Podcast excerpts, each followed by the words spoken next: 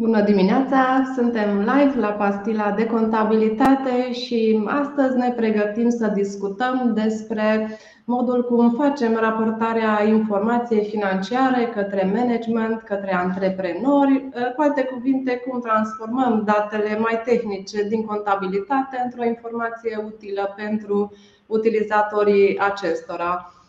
Astăzi vom discuta despre această temă cu Alin Vlad. Alin este expert contabil, auditor financiar, consultant fiscal, este antreprenor în contabilitate. Alin are propria lui firmă, Next Level Accounting, din București. O regăsiți și pe firmă de conta.ro Uh, și mai mult decât atât, Alin este și, uh, este și uh, trainer și este business mentor, de fapt, în domeniul contabilității pentru antreprenori.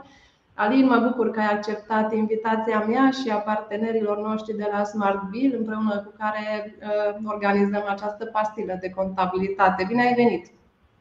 Bună, bine v-am găsit. Uh, vă mulțumesc tare mult uh, atât organizatorilor cât, uh, cât și ție și mai ales celor care ne urmăresc acum sau înregistrat. Cei care ne urmăresc acum au posibilitatea să îți adreseze întrebări Uh, pe oricare din canalele obișnuite, Facebook, uh, YouTube, pot fi adresate chiar și anonim într-un link disponibil în primele comentarii. Le vom prelua pe parcurs, la final și le vom uh, discuta. Și acum să revenim la tema noastră. Raportările pe care le, fac, le facem noi contabili sunt atât cele financiare către instituțiile statului, dar și cele către management, cele interne, ce rol are fiecare dintre aceste raportări, Alin, și ce acte normative le reglementează pe fiecare? Raportările astea financiare au fost o adevărată provocare pe, pe parcursul vieții, ca să zic așa, când am, când am început uh, în domeniul ăsta, uh, renunțând la o meserie de uh, în armată, de comandant în armată, de am făcut în liceu militar și am plecat de acolo. Ah, deci tu te-ai reprofilat dintr-un domeniu M-am reprofilat, da. Nu poate la fel de Am renunțat în anul întâi de facultate, da. Uh, cu, cu armata și am venit, mama mea era cu o firmă de contabilitate și am zis hai să o ajut ce poate să fie așa complicat să adun niște cifre.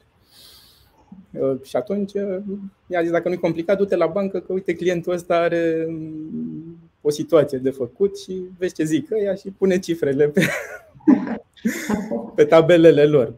Și du-te, vino până la bancă, e bine, nu-i bine, dar la ce vă uitați voi, dar așa a venit facultatea, a sedimentat, cursurile de la CECAR și astea au, um, au crescut cu fiecare etapă nivelul de, de înțelegere. Și n-am ajuns să, să o înțeleg complet decât după ce am trecut, am lăsat-o mai moale și um, am trecut la standarde internaționale de contabilitate și acolo, într-adevăr,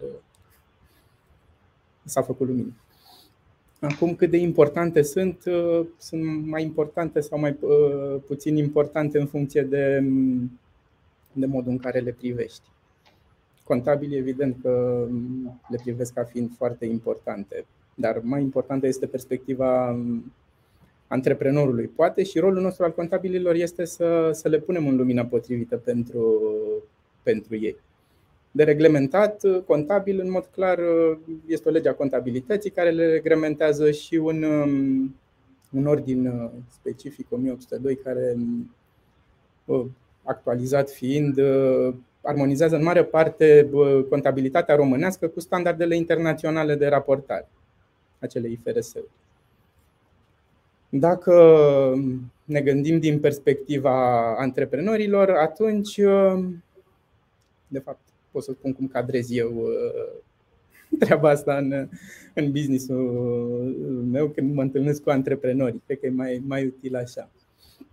Um, ei au varianta să, să nu considere foarte importantă și atunci um, nu cred că suntem compatibili pentru că bă, multe firme care, care ignoră partea asta nu ajung prea departe, nu au niciun vibe și atunci nu e, nu e o direcție. Și atunci noi venim cu trei principii. Primul principiu pe care îl enunțăm e că banii firmei nu sunt banii tăi și modul în care ei sunt reflectați în, în contabilitate se întâmplă doar pe bază de document. Și asta e prima regulă clară. Prima Dacă ești de acord cu, cu, cu ea, nu avem ce să facem.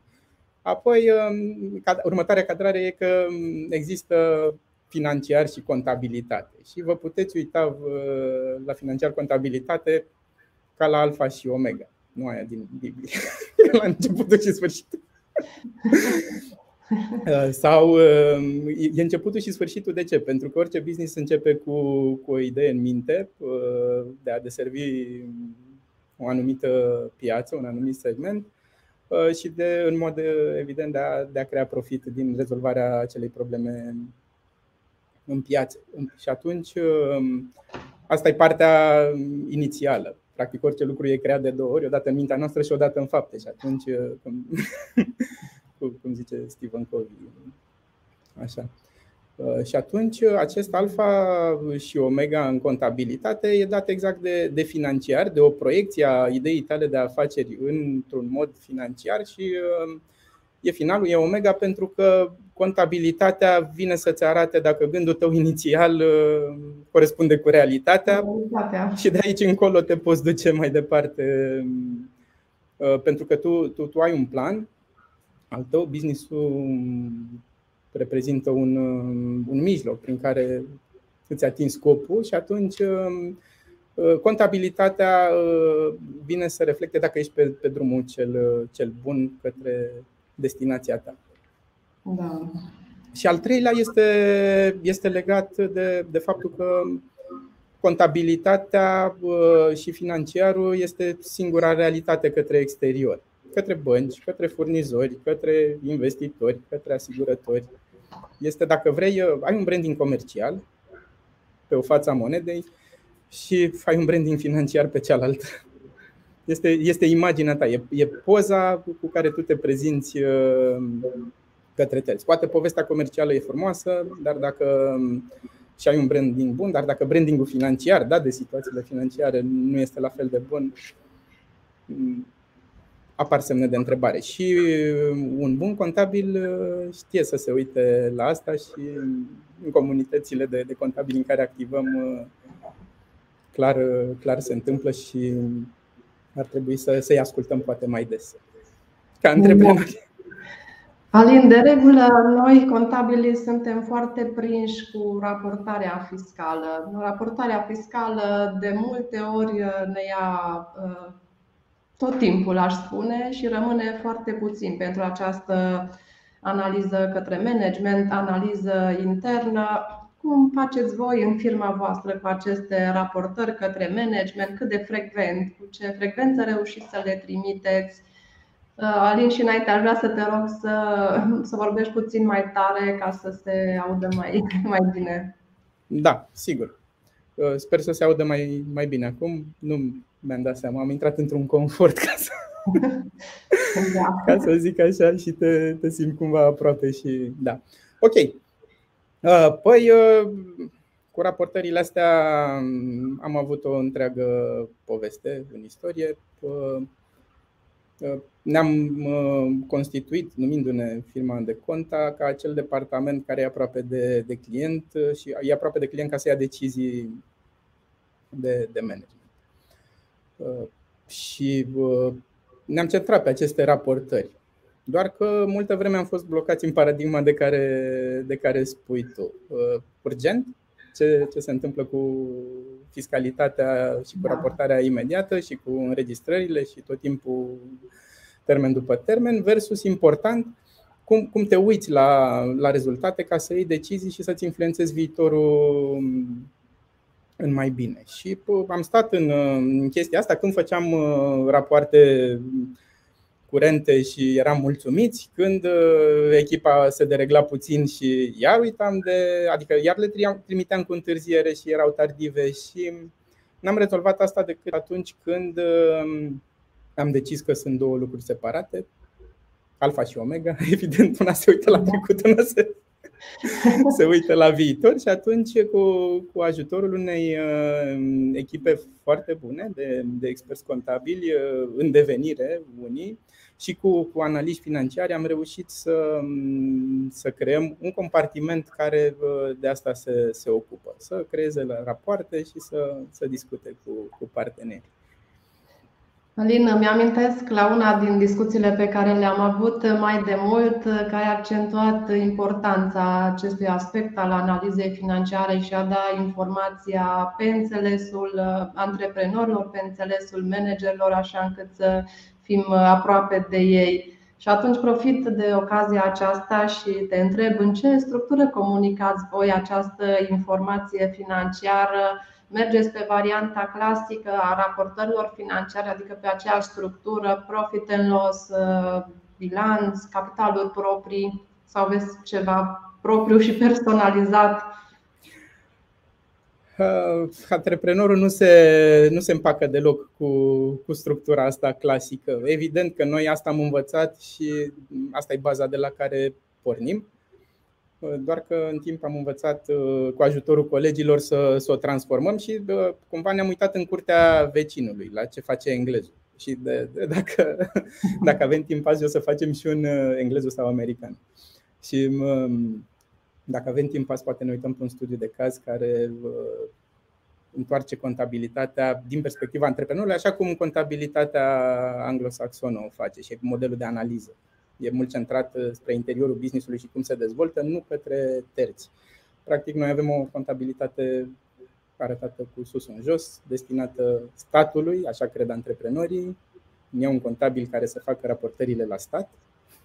Așa se, se explică și um, structura în care noi comunicăm este bă, legată de, bă, de modelul de business. Practic, modelăm, uh, înțelegem foarte bine cum vrei tu să faci bani și cu profit și cum vrei să-l aduci în cash și cum vrei să, să crești valoarea companiei și atunci fiecare raport se personalizează. Evident că nu e ceva propriu personal și nemaipomenit de uh, particular. Pentru că, în esență, sunt doar câteva modele de, de business uh, fundamentale care se, uh, cei drept se condimentează cu, cu specificul fiecărui antreprenor. Uh, și sunt trei nivele pe care gândim rapoartele. Unul e acela operațional, decizional în viața de zi cu zi, al doilea e acela executiv, când facem analize lunare, și unul e legat de, de nivelul de, de investitor, de owner, unde ai nevoie să vezi ansamblu pe termen mediu și lung și să iei decizii strategice. Și cumva așa le, le așezăm. Dar dacă avem timp, o să ne uităm puțin la, la studii de caz și atunci uh, o să ne dăm seama concret cum, cum funcționează. Avem între timp o întrebare pe această temă anonimă. De multe ori clienții firmelor de contabilitate vor doar să știe că la fisc totul este în regulă, exact ce, ce spuneam și noi, că nu vor primi amenzi. Cum facem să trecem dincolo de acest rol al contabilului? Cum putem, să facem, cum putem face să extindem rolul nostru în această zonă de analiză și consultanță de business? Suntem, uh, suntem un uh, popor tânăr încă în domeniul antreprenoriatului, nu avem o, o cultură, sunt uimit de modul cum generațiile următoare, chiar discutam asta înainte să înceapă emisiunea, cum generațiile noi de, de, de studenți vin cu, cu noi cunoștințe și noi, uh, cu, cu noi abordări uh, care sunt uh, de-a dreptul provocatoare pentru noi cei mai bătrâni, să zic așa. și um, Cheia cred că este în, în comunicarea consecventă. E, e un uh, rol de educație pe care ar trebui să ne-l asumăm ca și profesioniști. Asta înseamnă să și avem timp, asta înseamnă să, um, să avem și clienții potriviți.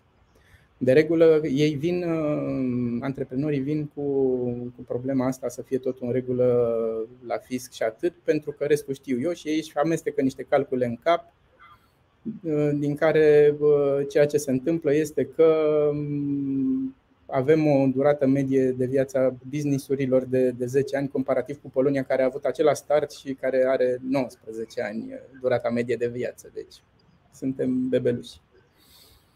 Și asta vine de la educație, cred.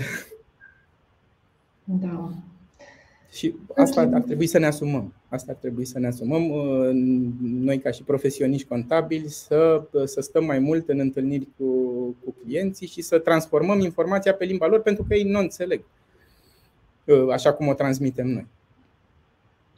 Ea e construită să fie de neînțeles pentru că e cu fața către, către stat, către bănci, către, către terți. Și atunci trebuie să, trebuie să o, să o arătăm către noi, da, să o prelucrăm. Bilanțul este unul dintre cele mai importante elemente ale raportărilor. Aș putea spune că stă în centrul acestora. Care sunt cei mai importanți indicatori din bilanț pe care ar trebui să-i furnizăm către antreprenori? Denumirea de bilanț e ca denumirea de Adidas, știi? Mă duc să-mi fac bilanțul. De fapt, e situația. De fapt, Când zic bilanț, zic uh, toate situațiile financiare. Dar dacă vorbim strict de termenul tehnic bilanț, atunci uh, uh, importanța lui este, este semnificativă și sunt câteva elemente care, care privite așa cum, cum trebuie, îți dau o imagine despre sănătatea businessului tău. Bilanțul reflectă sănătatea businessului tău și modul în care tu alegi ca antreprenor să fii asumat și implicat în acest business. Adică e o chestie un tun sau uh, e o chestie de durată în care tu te implici, vrei să crească și crezi încredere în toți partenerii externi. Și uh, un prim indicator e uh, la care ne uităm sunt mulți, dar putem spune patru din, din ei. Primul este respectarea regulii de aur, faptul că există o lichiditate curentă pozitivă, că putem acoperi datoriile pe termen scurt din uh, uh, creanțele pe, pe termen scurt, din activele pe termen scurt. Și că finanțăm uh, mijloacele fixe sau bunurile cu folosință îndelungată din capitaluri proprii și datorii pe termen lung și activele curente pe um, le finanțăm din datorii pe termen scurt. Un al doilea indicator e legat de eficiență, sau următorii indicatori sunt legați de eficiență. Primul e um, acea eficiență economică, return on asset, uh, modul în care activele noastre produc, um, produc profit Uh, apoi o eficiență financiară, modul în care capitalul lăsat în firmă acela inițial de 200 de lei și poate unii o să discutăm și despre capitalul și profitul reinvestit uh, reușește să creeze profit. Apoi, um, pe lângă asta, m-aș mai uita la trendul capitalizării, exact uh, modul, modul în care ritmul de capitalizare al businessului crește și cum, cum evoluează el în, în paralel cu cu datoriile. Să spunem o evolu- un istoric al gradului de îndatorare. Uh, și uh, ar mai fi un uh, al cincelea, asta e bonus. Rata solvabilității generale, să zic așa. Modul în care noi, cu activele pe care le avem, reușim să, să acoperim datoriile și rămânem cu ceva bani sau nu, în funcție de cum reflectăm aceste active, dacă sunt la acea valoare justă pe care noi contabilii o tot o discutăm, da, discutăm. Și da, și care, care valoare justă sau care, care activ reușește să acopere datoriile și să rezulte un activ net care reprezintă valoarea contabilă a business-ului până la Da. Alina, o întrebare puțin din altă zonă. Uh, informațiile din domeniul resurselor umane, dinamica personalului, dinamica fondului de salarii, structura pe vârstă, sunt informații pe care un contabil ar trebui să le furnizeze? Of, aici e o discuție adevărată și întreagă cumva. Este partea asta de, de dinamică este de fapt rolul unui uh, Uh, human resource manager, să zic așa, da. sau human capital manager, un, un om care se, să se ocupe de nu doar de, de angajări, lichidări și state de salarii, ci de, de modul în care oamenii care reprezintă cel mai important activ într-un business să, uh, să fie integrați și să fie uh, crescuți și să, să, să Uh, aliniați la valorile companiei. Cumva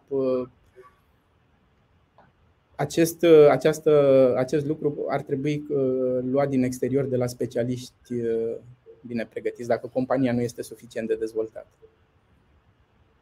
Eu colaborez în businessul meu cu astfel de, de specialiști pentru că eu nu pot să susțin lucrurile astea în propriul business.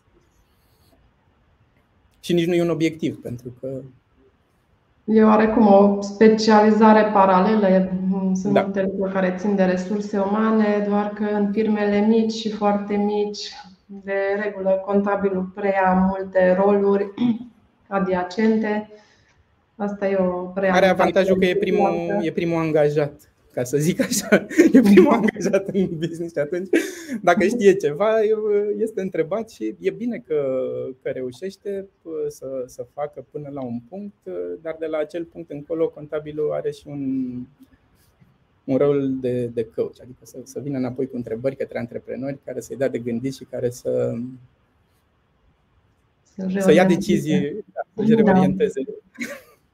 Alin, cât de important este raportul de contul de profit și pierdere, analiza contului de profit și pierdere și în ce măsură analiza acestuia îl poate ajuta pe un antreprenor ca să-și îmbunătățească activitatea? Contul de profit și pierdere este, este primul raport uh, important după nivelul vânzărilor. Adică primul lucru businessurile au mai multe stadii și unul din stadiile incipiente este acela în care businessul plânge după vânzări. După ce plânge de cash inițial prin care lansează businessul, trece și plânge după, după vânzări și după vânzări, vânzări și atunci aia e toată treaba, doar prima parte din, din uh, P&L. Dar uh, apoi uh, antreprenorii înțeleg ușor contul de profit și pierdere și um, dacă acesta este modelat pe direcția lui de, de business, pe direcția antreprenorului sau pe direcția businessului, uh, atunci uh, el este foarte relevant, doar că reprezintă o treime din ADN-ul afacerii lui și nu este suficient. Este un pas, este un pas important să știm cum creăm profit și cum îl gestionăm. Um, nu este suficient. Și o să discutăm, uh, dacă vrei, de, de structura lui, putem să, să-l arătăm. La fel are mai multe, mai multe nivele, cum am spus, un nivel operațional în care ne uităm atent la vânzări și la discounturi și la alte elemente de cost, unul executiv și încă unul la nivel de investitor. Dacă vrei, putem să vedem unul la nivel de investitor, ce ar însemna la, la nivel de owner, ca să ne dăm seama la ce Sigur, sigur. Și de asemenea să vedem și cât de analitic ar trebui să facem acest raport uh, ca să nu riscăm nici să ne pierdem în detalii prea multe. Da, putem să, să vedem exemplul respectiv. Atunci o să um, rog colegii și uite că m-au și, da? m-au și ajutat. Um, dacă, dacă ar fi să ne uităm la, la acest uh, nivel, uh, un cont de profit și pierdere Uh, nu știu dacă vedeți uh, mouse-ul meu, uh, dar e ok. Nu, mouse-ul de, e, e, e ușor de, de vizualizat. La nivel de, de investitor sau la nivel de owner, cel mai important lucru este să, să te uiți la productivitatea muncii. Oamenii sunt principalul, reprezintă principalul activ în orice business și trebuie privit ca activ, nu ca și un Uh, cost. Cumva. Și atunci, um, din perspectiva asta, cu oamenii reușești să, să te duci mai departe și această productivitate a muncii dată de, de salariile directe, cât contribuie ele într-o marjă brută sau profit brut, uh, cum, cum la recunoaște antreprenorii și mai puțin noi contabili, pentru că acest indicator lipsește din contabilitatea noastră românească clasică, este foarte important din, din perspectiva um, ownerului. La fel, foarte important este această productivitate a managementului, pentru că de multe ori uh, antreprenorul este și, um, și executivul și nu totdeauna ia decizii asumate. El este și vânzător câteodată, este și achizitor și atunci uh, joacă mai multe roluri și ar trebui să, să-și dea seama dacă are o productivitate sau nu și să, să caute să creeze uh, mai multă marjă brută care să permită să, să angajeze oamenii potriviți pe, pe rolurile potrivite. Acest procent, productivitatea managementului, ar putea fi folosit și ca un indicator de evaluare a eficienței. De fapt, este folosit ca indicator de da, exact. eficienței activității de management. Exact. Și în, în businessul acesta, acești 5,2, uh, practic, uh, ce spune el? Că 5,2 lei, un leu plătit la management a adus 5,2 lei Uh, în contribution margin, care de asemenea este un indicator care lipsește, poate în business în, în, în, pe modelele noastre putem să avem aici valoare adăugată sau uh, uh, nu știu cum să, să-i spunem, dar acest contribution margin privit strict din perspectiva muncii este diferența între marja brută sau profitul brut și costul, costul muncii. Adică costul muncii nu îl introducem în, în costul producției sau în costul salariile direct productive, cumva. Cei care realizează în mod direct veniturile, nu, nu le așezăm în această zonă a costurilor directe. Tocmai pentru a observa această productivitate a muncii Uh, iar apoi managementul este responsabil de modul în care obține profitul operațional și facem raportarea la, la suma de marjă fără, uh, fără aceste salarii directe. Și practic uh, în businessul acesta 5,2 lei contribution margin raportat la un leu plătit la management arată că, că este un management ok, un management sănătos, dacă cifra este foarte mare, dacă, acest, dacă această productivitate a managementului este foarte mare, dacă urcă la 9, 10, 12, înseamnă că este un management foarte concentrat, e un singur om sau doi care ei știu să facă tot ce e de făcut și că dacă acel om se împiedică în vreun fel sau se întâmplă ceva cu el, businessul are mari șanse să uh, pice pe o pantă descendentă. Cât de des ar trebui să analizăm un asemenea raport? În exemplul tău e făcut uh, anual. Ar fi utilă și o analiză mai uh, frecventă a acestui raport pentru antreprenori?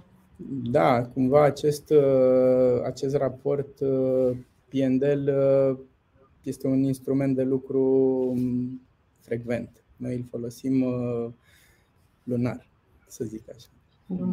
Uh, acesta este și subiectul unei întrebări pe care am primit-o mai devreme. Cât de frecvent ar trebui să primim noi, antreprenorii, raportări financiare, adică cât de des ar trebui să ne uităm peste cifre.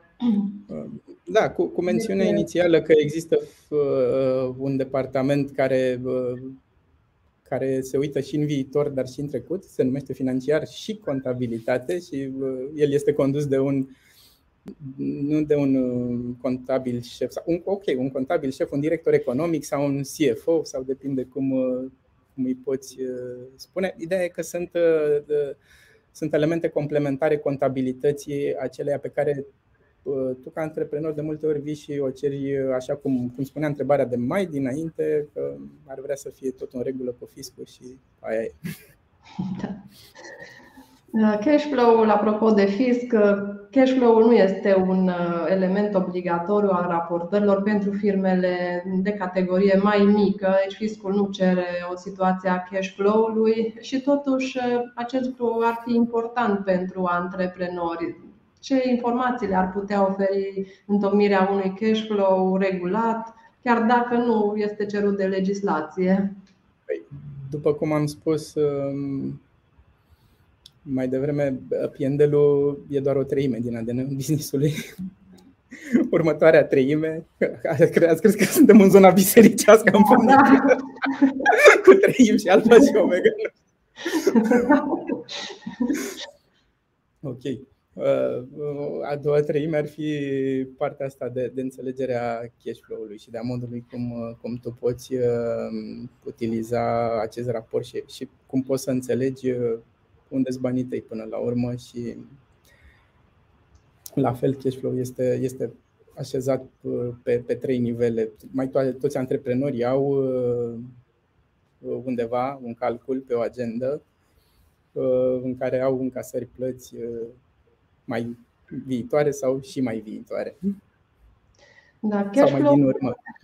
Cash flow-ul în sine este un uh, raport destul de greu de întocmit, uh, mai ales la firmele cu activități complexe, cu transferuri intercompany, cu achiziții, vânzări, cu un flux uh, mare al activităților.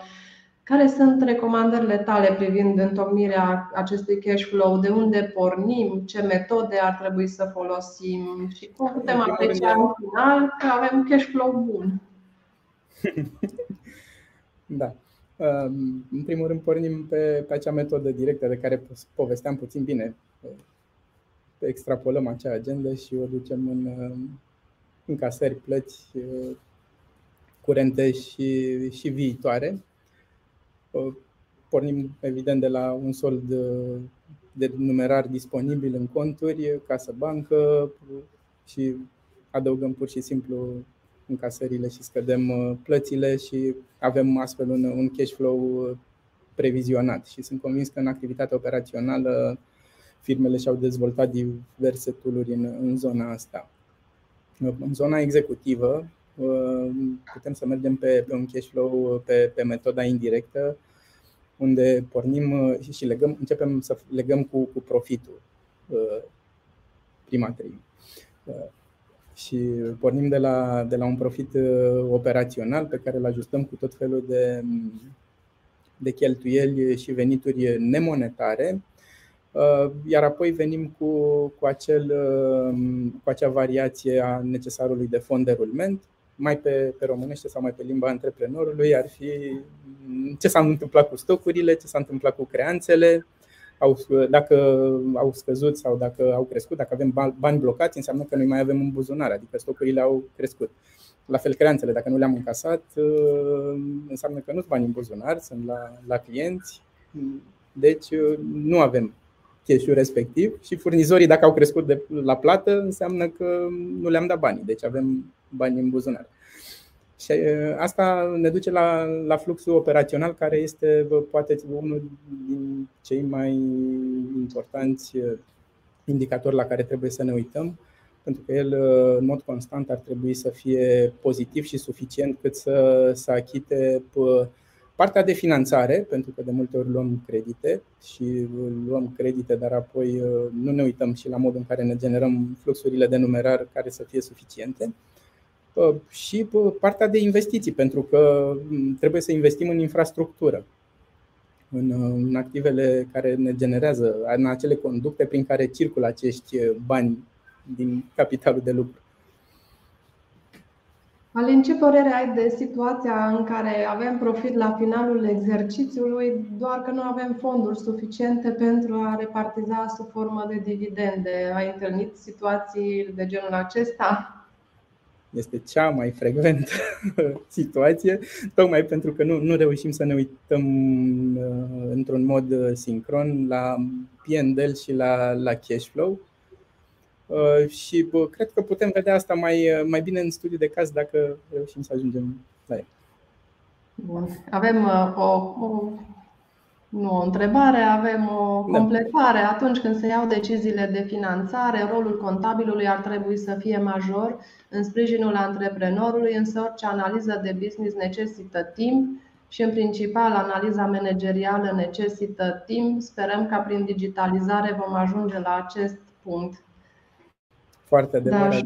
Da, Sperăm acest... că digitalizarea ne va ajuta în acest domeniu. Digitalizarea și Smart Bill ne, ne ajută mult în, în partea asta. Chiar unul din clienții mei îți povesteam zilele trecute că um, utilizam Smart Bill, dar nu, nu înțelegea rapoartele de acolo și um, sau nu le folosea ca, ca atare. Și atunci um, i-am sugerat să, să utilizeze câteva rapoarte care să-i să asigure acel cont, uh, o, o imagine mai clară asupra acelui, ace, asupra contribution margin pe, pe game sortimentale de, de produse. Și uh, reacția lui a fost wow, deci eu câștig, uh, eu zicea, vindea pământ uh, de flori și flori și tot felul de puieți. Și zice, uai, eu atâta câștig din turba, turba o puneam că era așa umplutură și că n-am adaus, că nu știu despre ce e vorba. Dar uite că 40% din din tot ce câștig eu e vine de acolo. Deci. Da. Da, asta este. De asta e important. Acum trecem puțin pe scurt la capitolul capitaluri proprii. Ce se întâmplă în situația în care rapoartele noastre arată că nu avem o situație tocmai bună a capitalurilor proprii? Ce măsuri putem lua în acest sens? Da, sunt, sunt multe măsuri. De fapt, ce înseamnă o situație mai puțin bună a capitalurilor proprii? Vorbeam de, de unul din indicatorii din, din bilanțuri, de acea solvabilitate care Uh, reflectă active totale supra datorii totale și modul în care poți să acoperi datoriile cu, cu active. Pe de altă parte, uh, ecuația de bază este că avem acele capitaluri proprii egal cu active totale minus datorii totale. Deci, dacă um, nu mai ai capitaluri uh, proprii deloc, înseamnă că nu mai reușești să-ți acoperi datoriile cu activele pe care le ai. Asta e varianta maximă și ghiși ce se numește solvabilitate. Deci dacă solvabilitatea e cu minus, înseamnă că ești cum? Insolvabil. Adică... Da. și atunci te uiți pe structura de, de datorii să vezi că de multe ori tu nu, nu ești foarte asumat și nu faci împrumuți firma, dar aia, ăla reprezintă de fapt un capital social mai degrabă, un capital Uh, propriu al businessului și datoriile atârnă greu acolo și ar trebui să faci o majorare de acolo sau um, uh, depinde de, de fiecare business în, uh, în parte. Sau poate chiar trebuie, aici ai ajuns cu businessul și atunci trebuie să vii cu bani de acasă dacă vrei să mai continui sau efectiv să te duci în zona de insolvență. Avem o întrebare pe tema aceasta cu activul net contabil. Dacă scade sub 1 pe 2 din capitalul social subscris și vărsat, prevedere din legea societăților comerciale, pot exista anumite consecințe care merg până la dizolvare. De ce este interesat ANAP de acest indicator și dacă ați întâlnit situații în practică în care să fie solicitată dizolvarea societății și chiar să se întâmple acest lucru? Nu, n-am întâlnit în, uh, în practică, dar um, în, în mod clar uh, sănătatea businessului este foarte precară în momentul în care se, se întâmplă acest aspect. Adică uh, arată faptul că antreprenorul nu este aliniat la businessul respectiv, este mai degrabă o, o, o protecție a lui de ce o fi o fi cu, cu businessul, eu mi-am luat banii și nu vreau să mai pun bani în asta pentru că eu n-am încredere în businessul meu. Și atunci nu știu cine mai face afaceri cu astfel de firme. Depinde cum îi traduci. Adică depinde cum. Da. și cam ăsta ar fi și rolul contabililor. Adică în momentul în care vrem să dăm marfă pe credit cuiva, ar trebui să întrebăm un contabil să se uite puțin pe, pe structura cifrelor partenerilor la care vrem să le dăm acest credit. Da, avem încă o întrebare anonimă. Înainte să trecem la exemplu de care spunea Alin, ne întreabă cineva așa, dețin un număr mare de active, mașini și echipamente de lucru fixe și pe teren. Ce indicatori ar trebui să urmăresc privind acest stoc de echipamente? Ar trebui să avem uh, puțin mai multe detalii despre activitatea businessului. Dar uh, problema este, este ok pusă, pentru că uh, un indicator important, cum am spus, este acel uh, return on uh, assets, care este randamentul activelor și ar trebui să învățăm de la multinaționale. Clienții mm, externi pe care noi, noi avem vin din capul locului și creează două entități.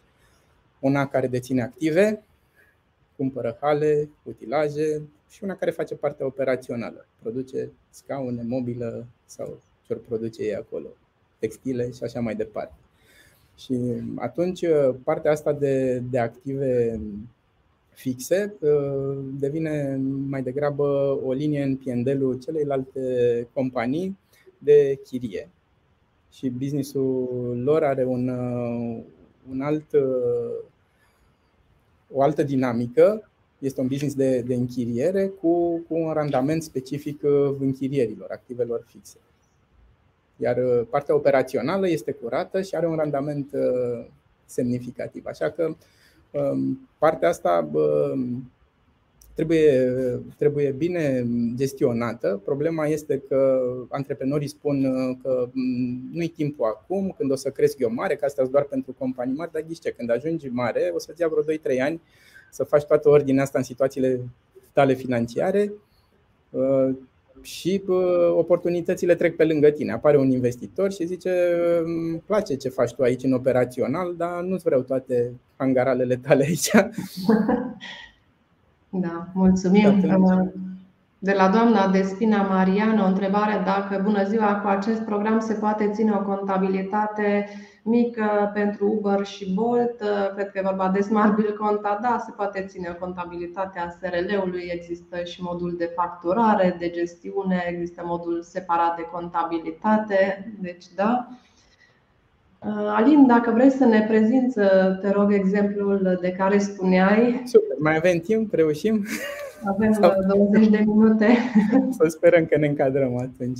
Să-i rugăm pe colegi dacă, dacă reușesc să, să facă treaba asta. E un, uh, să ne uh, pună prezentarea. Uh, Profitul Cash este o analiză diagnostic pe care noi o facem Uh, dar până și prezentarea pe care, pe care vreau să, să vă arăt acum este legată de, de cum analizăm calitatea managementului.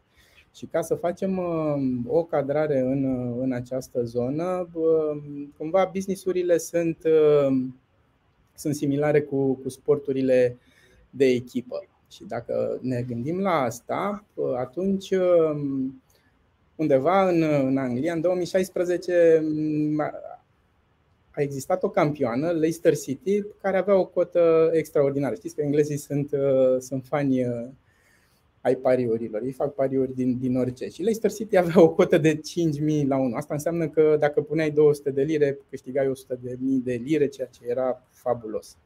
Și ca să înțelegem un pic ce înseamnă cota asta, Uh, uh, Kim Kardashian, era 2016 și Kim Kardashian uh, și erau alegeri în Statele Unite, iar Kim Kardashian avea cotă 3000 la 1, adică mult mai mică să ajungă președintele Statelor Unite și tot aceleași case de pariuri alocau o cotă de 1000 la 1 să ne întâlnim cu, cu extraterestri în acel an. Deci, da, e destul de, de complicat ce au, ce au făcut ei totuși? Că ei au reușit să, să învingă toate, să bată toate predicțiile contrare și să, să câștige campionatul. Au, au avut câteva ingrediente. Au avut câteva ingrediente și aceste ingrediente sunt că au fost în primul rând o echipă adevărată, un grup unit care au știut că au un obiectiv și, și au tras tare. Apoi au avut un, o echipă de conducere, un staff tehnic care avea în componență profesioniști foarte buni. Au știut jocul, l-au repetat și au executat la nesfârșit și au învățat fazele potrivite. Și, nu în ultimul rând, au avut rezultate pe tabelă. Și dacă transpunem asta în business, Uh, pentru că am spus că businessul seamănă mult cu, un sport de echipă, un grup unit înseamnă să ai o echipă bună. O, o echipă, uh, acel activ de care, uman de care uh, vorbeam. Staful tehnic înseamnă să, să ai um, un management bun care să-ți construiască o strategie. Iar jocul este legat efectiv de, de execuție, de ce fac zi de zi în zona de vânzări, de modul cum aprovizionez și cum controlez costurile fixe, ca să vorbim de, de acel P&L. Iar rezultatul pe tabelă, că aici vine legătura maximă, este în cash. Da, cumva rezultatul nu, nu se ține nici în cifră de afaceri, care e o, reprezintă de fapt un element de, de vanitate mai degrabă, nici în, în profit ca ultim indicator, ci, ci în cash. Și atunci de ar trebui să ne uităm împreună. Deci, așadar, dacă scorul se ține pe bază de cash, um, de unde, de unde o aflăm? Și în cele mai multe business-uri, uh, uh, această um, socoteală, antreprenorii o țin, uh, asta e, un, e o cutie neagră de la, de la avion, o țin în cap, în black box. Socoteala de cash. Unii folosesc agende, cum am spus, sau poate chiar anumite situații pe care ei nu le, le înțeleg cu, cu adevărat. Când, de fapt, adevărata, adevăratul calcul se află în aceste situații financiare anuale pe care noi le avem, doar că nu în aceste situații, pentru că antreprenorii au o problemă cu, cu raportul ăsta. Au o problemă pentru că nu, nu-l înțeleg. Nu-l înțeleg. De ce nu-l înțeleg? Pentru că um, au uh, cumva uh, o teamă de a nu de a, de a cădea de pe poziția pe care sunt, poate, și nu vor să pară neștiutori. Pe de altă parte, uh, și noi, contabilii, reușim să, să avem un limbaj suficient de alambicat, cum poate l-am avut și eu astăzi, um, și să nu-i facem să înțeleagă atât de bine. Doar că datoria noastră este să punem întrebări și să vedem, ai înțeles, hai să reluăm, ai înțeles, hai să reluăm. Hai să spun cu alte cuvinte până când la un moment dat vom reuși să, să facem uh, treaba asta. Și de ce nu le place antreprenorilor până la urmă bilanțul? Pentru că arată cam așa un bilanț. Se duc, îl semnează, nu înțeleg nimic, adică vin la noi, îl semnează, nu înțeleg nimic din el, e tardiv, da, e după. Acele conturi enumerate, adunări care nu. Și atunci, de aici, el, el nu prea are ce, ce să înțeleagă. Și atunci noi contabilii putem să, să-l arătăm într-un mod simplificat și să-l transformăm așa cum cum, cum știm, într-un, într-un alt mod, mai sintetic, și bă, el începe, începe să vadă. Începe să vadă că, că există un, un nivel al stocurilor, un cash și ajută, ajută parțial. Un mod în care avem acest capital propriu, dar și datoriile pe termen lung, care formează capitalul permanent al, al businessului, că avem un anumit, uh, o anumită lichiditate curentă, pentru că reușim să acoperim cu activele circulante ceea ce spuneam de, de acea regulă de aur, aceste datorii pe termen uh, scurt și că nu finanțăm uh, cu datorii pe termen scurt aceste um, active fixe, cum se poate întâmpla de multe ori pentru că concurența nu ia înainte și um, noi vrem să, să, să ajungem la nivelul lor și atunci cu banii de la furnizori ajungem să finanțăm tot felul de, de active fixe și asta mm, uh, dereglează modelul de business și creează un risc uh, semnificativ. Uh, și atunci asta ne ajută, ne ajută parțial și încep să ia decizii, dar totuși antreprenorii nu au nu au uh, o imagine suficient de clară. Și ceea ce avem de făcut este să, dacă această situație exprimă activ egal pasiv, ar trebui să o întoarcem către ei, pentru că asta spuneam că e mult întoarsă către, către terți. Și atunci, uh, cu ce venim noi sau cu ce, ce, ce pot face contabilii este să, să le arate antreprenorilor să le spună într-o propoziție. De, de altfel, uh, antreprenorii se, se și grăbesc. Ei vor să scrie puțin, în căsuțe mici, uh, să ia decizii rapide și să meargă mai departe către noua oportunitate. Și atunci, um, într-o propoziție, dacă ar fi să, să-i spui bilanțul, ar fi cam așa. Da?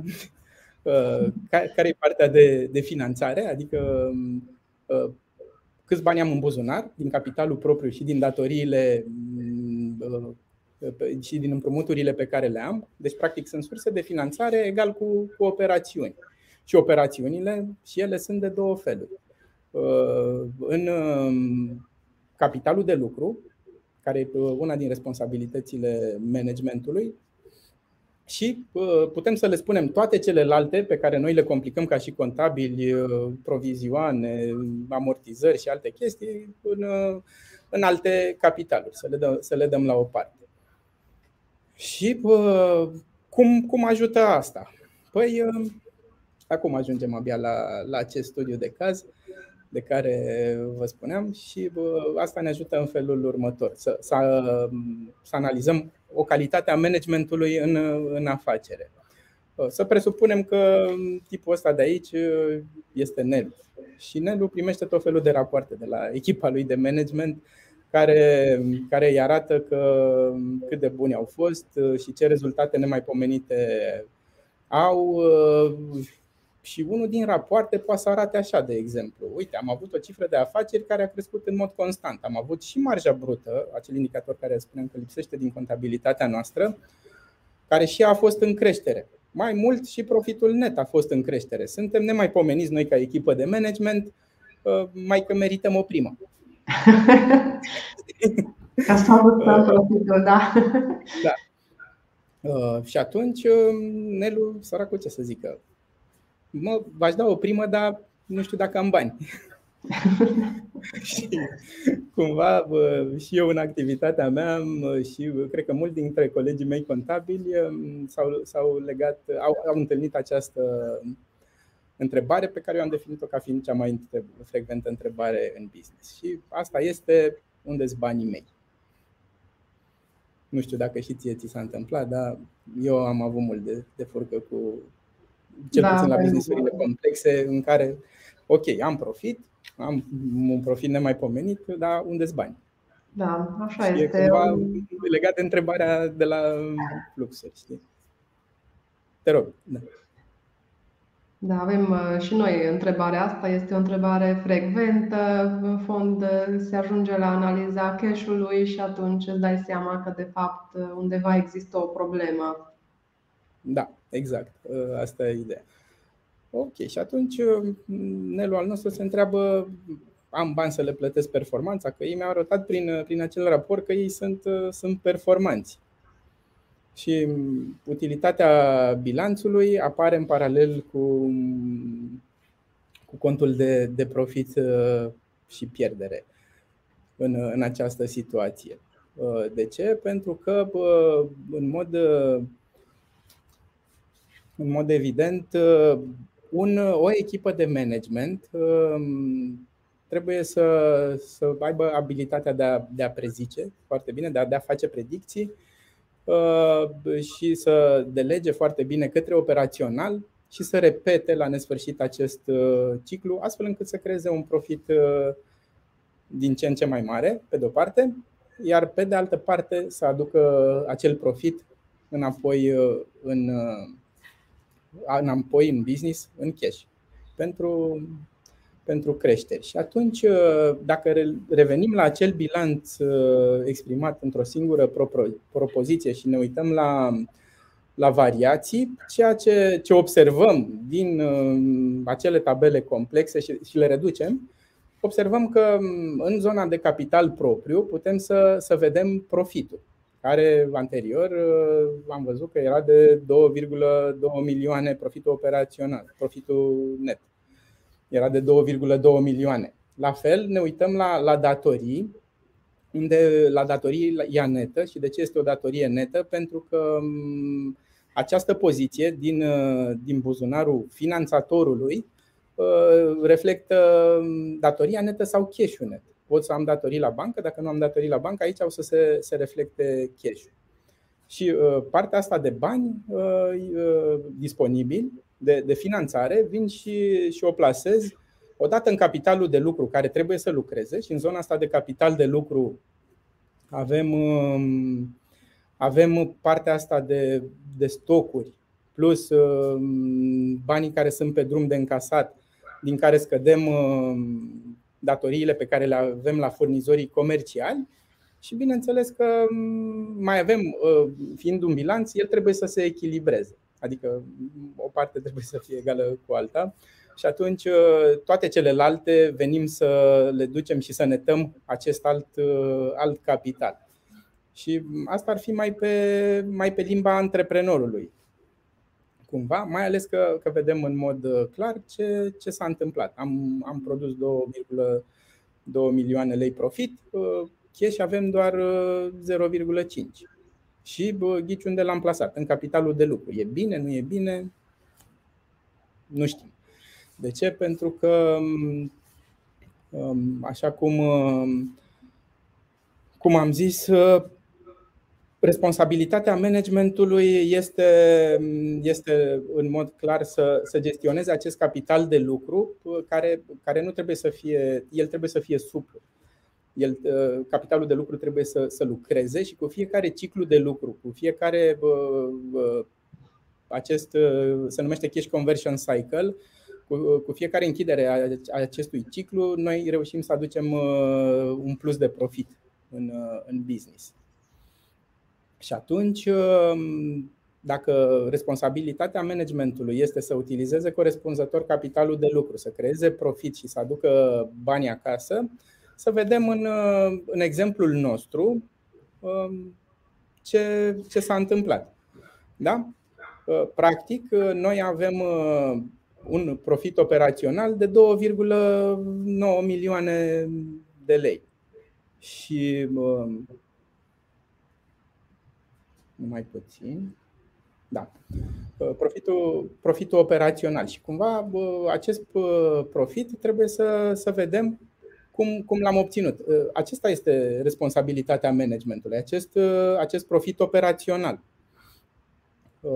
Iar partea de, de capital de lucru, după, după cum spuneam, mutăm, mutăm discuția în zona de cash flow pe, pe, pe acea metodă indirectă de care vă povesteam, pornim de la acest profit operațional la care venim cu variația capitalului de lucru și observăm că banii de fapt au plecat către creanțe comerciale care au crescut în mod semnificativ cu 1.100.000 și ceva în stocuri, adică ne-am aprovizionat și ritmul de, de, de rulaj al stocurilor a fost poate mult mai mic, iar furnizorii, spre bucuria noastră, au reușit să ne susțină cu, cu 300 de mii. În consecință, cash flow-ul nostru operațional uh, este doar de 1.200.000 și uh, uh, nu știm ce să facem. E bine, e rău, ce am, cum, cum, cum s-a întâmplat, adică managementul a luat deciziile potrivite, finanțând mai mult stocurile, finanțând mai mult creanțele. Și hai să vedem dacă responsabilitatea managementului uh, este legată de uh, mai mult profit și gestionarea, um, gestionarea acestui uh, working capital, acestui capital de lucru, ceea ce observăm este că um, afacerea um, a reușit să, să crească ca și cifră de afaceri, cum spuneam, cu 8,5% față de perioada precedentă. La fel uh, s-a întâmplat și cu, cu această marjă brută, care uh, și a crescut cu, cu 11,9%. În schimb, cheltuielile administrative uh, au crescut, ceea ce este negativ. Creanțele au crescut și ele cu un număr de 8 zile uh, suplimentare față de perioada precedentă. Stocurile și ele s-au rotit mai greu cu 11 zile și furnizorii Uh, i-am amânat cu, cu două zile. Și uh, variații, toate variațiile astea, transformate în lei, uh, duc la un rezultat. Practic, toate, toate elementele de aici au fost decizii de management. Decizii de management prin care eu am crescut vânzările, am avut o marjă mai mare, am reușit să dau, să, să am contractat cheltuieli administrative mai mari. Și deciziile astea nu sunt din perspectiva cash-ului, nu sunt decât de două feluri. Câștig ceva sau risipesc ceva. Și atunci, pe, pe, aceste, pe toate aceste elemente, uh, ceea ce, ce se întâmplă uh, este că um, uh, putem, putem analiza dacă managementul a luat deciziile potrivite. Practic, marja brută ne-a adus un plus de cash, în vreme ce toate elementele semaforizate cu roșu ne-au, ne-au scos cash-ul din buzunar și ne-au scos un cash de 2 milioane 500, în timp ce deciziile bune ne-au adus doar 1 milion 337. Și atunci venim într-adevăr și, și completăm imaginea. Completăm imaginea pe care o avem uh, față de uh, deciziile uh, pe care le-a, le-a luat management. În consecință, acest uh, cash flow operațional pe care noi l-am avut de 1.200.000, dacă a fost bun sau rău, uh, aveam un potențial uh, maxim de a aduce cash-ul înapoi din cei 2.800.000 de 2.400.000, pentru că restul finanțam natural business-ul. Dar se pare că prin deciziile luate, managementul um, a, a reușit un rezultat negativ de, de 1.200.000 pentru că banii au rămas pe drum mai mult decât deciziile care ne-au adus un, un plus. Și asta este o modalitate prin care noi putem să, să măsurăm.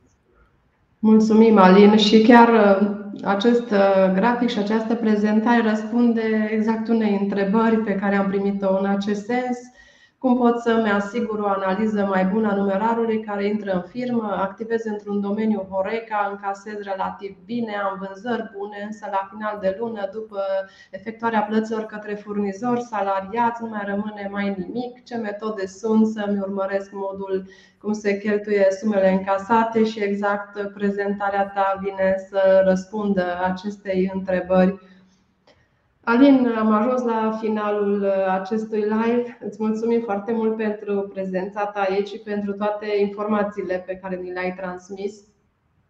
Și eu uh, vă mulțumesc. Um, știu că am mers pe, pe repede înainte. Discuțiile sunt mult legate și cu, cu implicarea um, um, partenerului, în mod evident, care își răspunde la multe întrebări pe, pe o prezentare de, de acest tip dar uh, sper să, să fi fost relevant și dacă sunt întrebări, le putem aștepta pe viitor și le putem răspunde. Îți mulțumim, dragii noștri, vă mulțumim uh, fiindcă ne-ați urmărit. Ne revedem uh, la următoarea pastilă de contabilitate. O zi bună tuturor!